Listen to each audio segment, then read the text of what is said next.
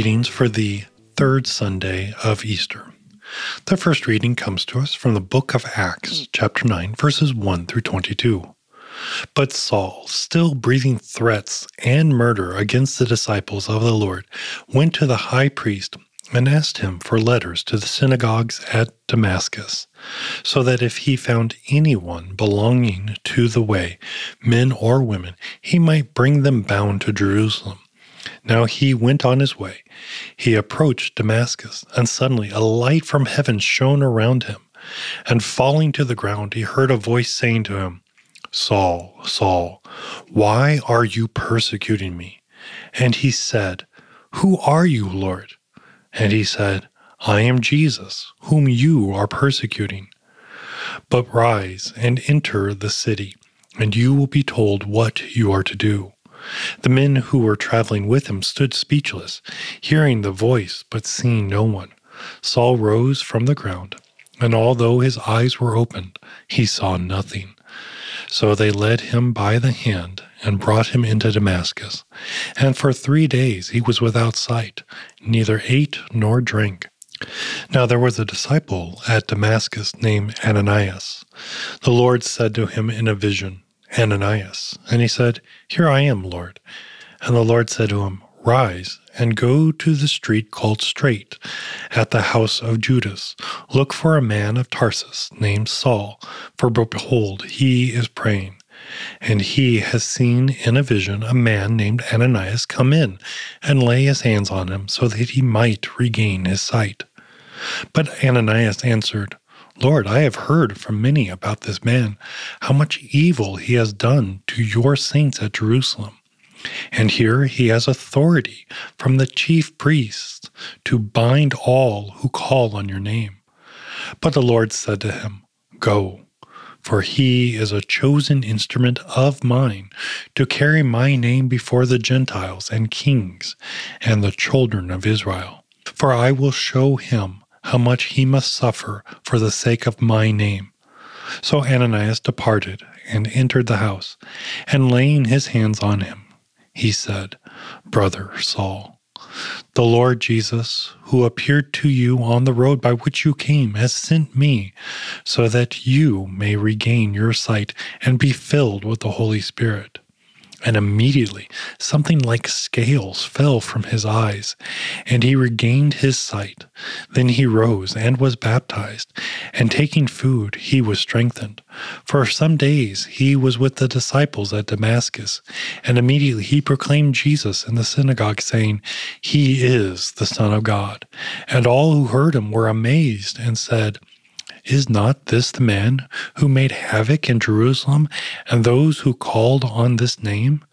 And has he not come here for the, this purpose, to bring them bound before the chief priest? But Saul increased all the more in strength and confounded the Jews who lived in Damascus by proving that Jesus was the Christ. The epistle is from Revelation chapter 5, verses 8 through 14. And when he had taken the scroll, the four living creatures and the twenty four elders fell down before the Lamb, each holding a harp and golden bowls full of incense, which are the prayers of the saints. And they sang a new song, saying, Worthy are you to take the scroll and to open its seal. For you were slain and by your blood you ransomed people for God from every tribe and language and people and nation, and you have made them a kingdom and priest to our God, and they shall reign on the earth.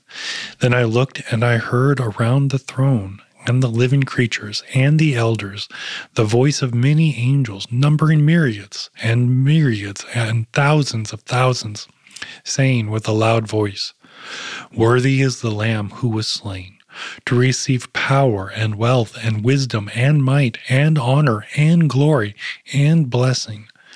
And I heard every creature in heaven and on earth and under the earth and in the sea and all that is in them, saying, To him who sits on the throne and to the Lamb be blessings and honor and glory and might forever and ever. And the four living creatures said, Amen. and the elders fell down and worshipped. The Holy Gospel according to St. John, the 21st chapter, verses 1 through 14. And after this, Jesus revealed himself again to the disciples by the Sea of Tiberias. And he revealed himself in this way Simon Peter, Thomas, called the twin, Nathanael of Cana in Galilee, the sons of Zebedee, and two others of his disciples were together. Simon Peter said to them, I am going fishing. And they said to him, We will go with you. They went out and got into the boat, but that night they caught nothing. Just as the day was breaking, Jesus stood on the shore. Yet the disciples did not know that it was Jesus. Jesus said to them, Children, do you have any fish? They answered him, No. He said to them, Cast the net on the right side of the boat, and you will find some. So they cast it, and now they were not able to haul it in because of the quantity of fish. That disciple whom Jesus loved said to Peter, It is the Lord. When Simon Peter heard that it was the Lord, he put on his outer garment, for he was stripped for work, and threw himself into the sea. The other disciples came in the boat, dragging the net full of fish, for they were not far from the land, but about a hundred yards off. When they got out on land, they saw a charcoal fire in place, with fish laid out on it, and bread. Jesus said to them, Bring some of the fish that you have just caught.